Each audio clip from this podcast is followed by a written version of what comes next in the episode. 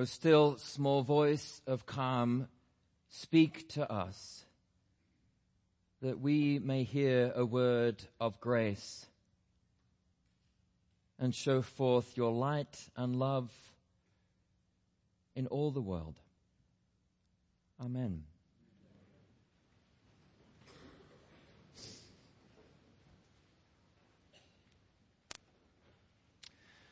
So my family and I are still getting used to winter in Georgia. Not a lot of snow in San Diego. So it's something of a novelty this past Wednesday morning for a couple of my kids to join the neighborhood in sledding down the street adjacent to our house that had frozen over.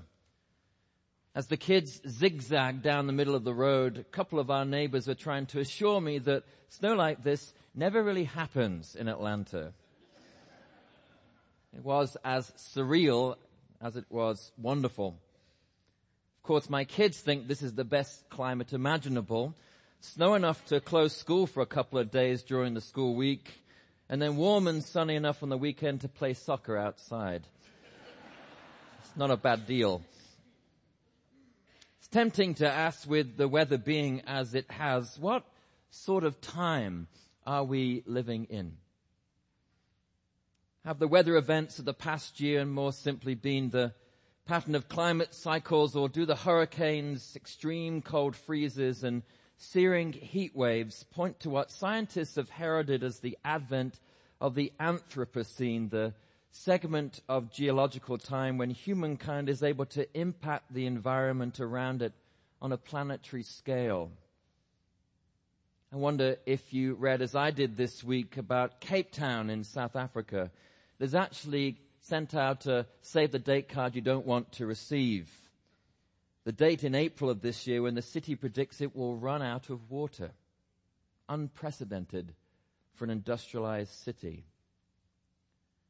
What sort of time are we living in? Of course, these are matters for science. Yet the question of time poses us theological challenges too. One of the great barriers for a preacher to overcome is the fact that concerns that are theological in nature are set way too far in the distance for most people to really take them seriously. While theology is a conversation about what German theologian Paul Tillich called ultimate concerns, where do we come from? Why are we here? Where are we going? And so on. These concerns are so ultimate that other concerns easily outpace them in the race to get our attention. We don't tend to dwell too much on the meaning of life when the boss has placed a new deadline in our laps. And many are just too busy chasing down the kids or racking up the air miles or dealing with the laundry and the dishes and the day in, day out stuff of life to do little more than get through it, only to get up the next day and do it all over again.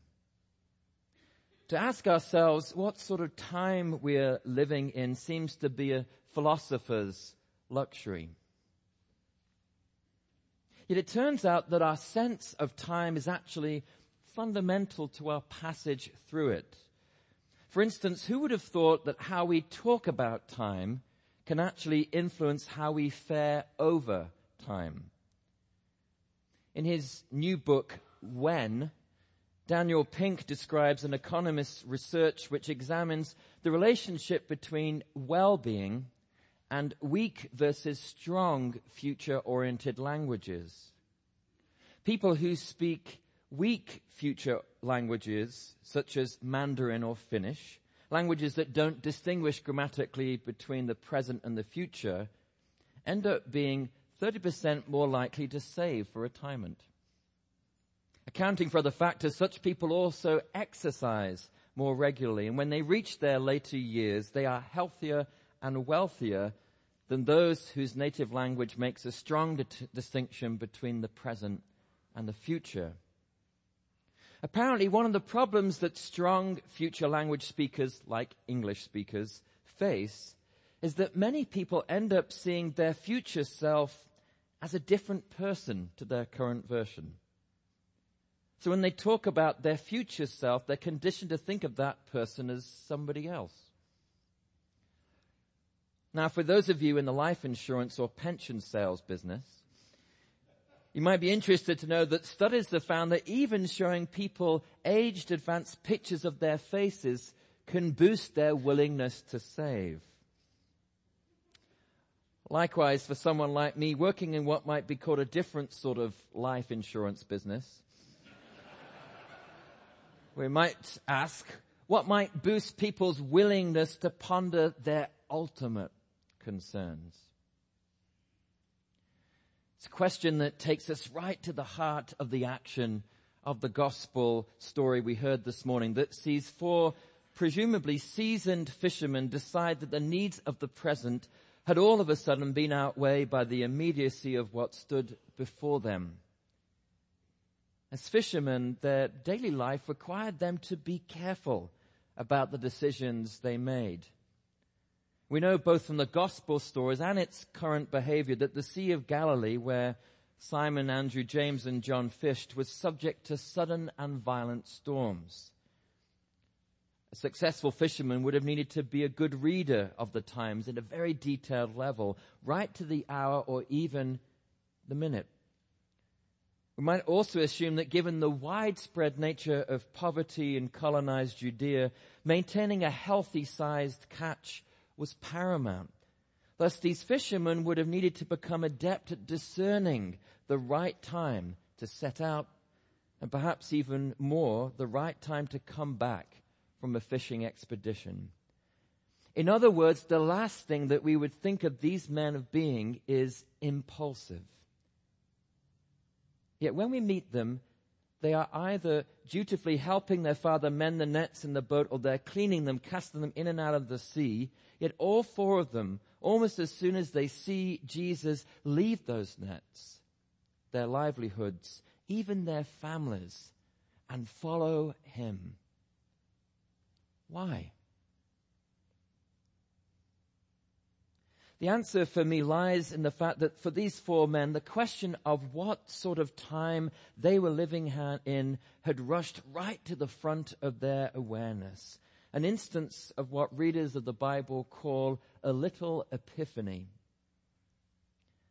The season of the church year we're currently in is called the season after the Epiphany, the place in time when the mystery of the incarnation, the taking of human form by God and Jesus, is revealed to the Magi, the wise men who come to see the infant in the manger.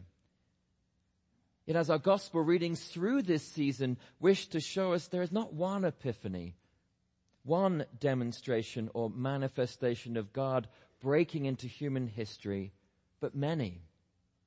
Jesus' baptism, his healing miracles and power over demonic spirits, his transfiguration on the mountain with Elijah and Moses, and his calling of his disciples, each of them epiphanies in their own right, moments in time when something of the eternal touched the earthly.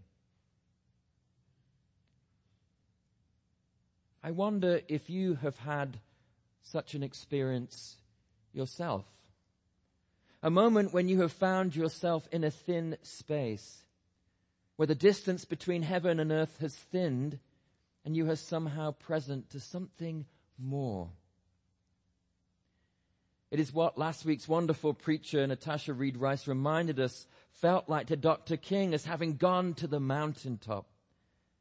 For the great Anglican preacher and forerunner of the Methodist tradition, John Wesley, it was the experience of feeling strangely warmed. For that heavy weight of the intellectual advancement of the early church, St. Augustine of Hippo, it was the deep sense that in his heart, which had been so restless, he had finally found his rest in God.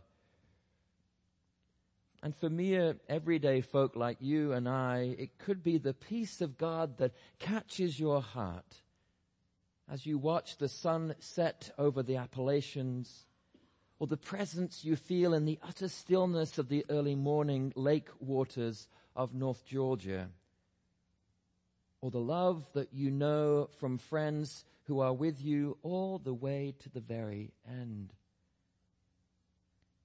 we may know God's epiphany in the last goodbye kiss in the hospital room.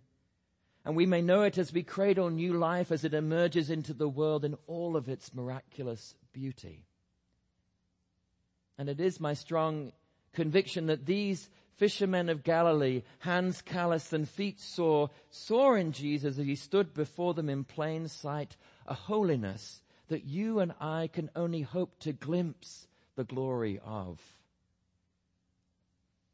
My sense is that Jesus didn't even need to say, the time is fulfilled. For every common bush and every bone and sinew of their bodies knew it, and all they could do was follow. Mark Twain once said that the two most important days in your life are the day you were born and the day you find out why.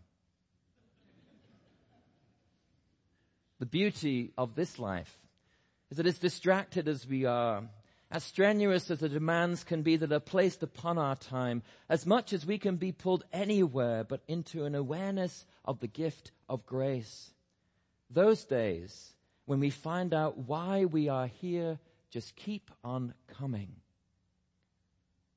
Your life is a three score and ten long season of epiphanies, openings of the eternal for you to find the one who has set out to find you first.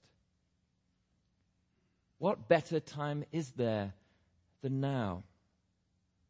He stands at the lakeshore calling your name.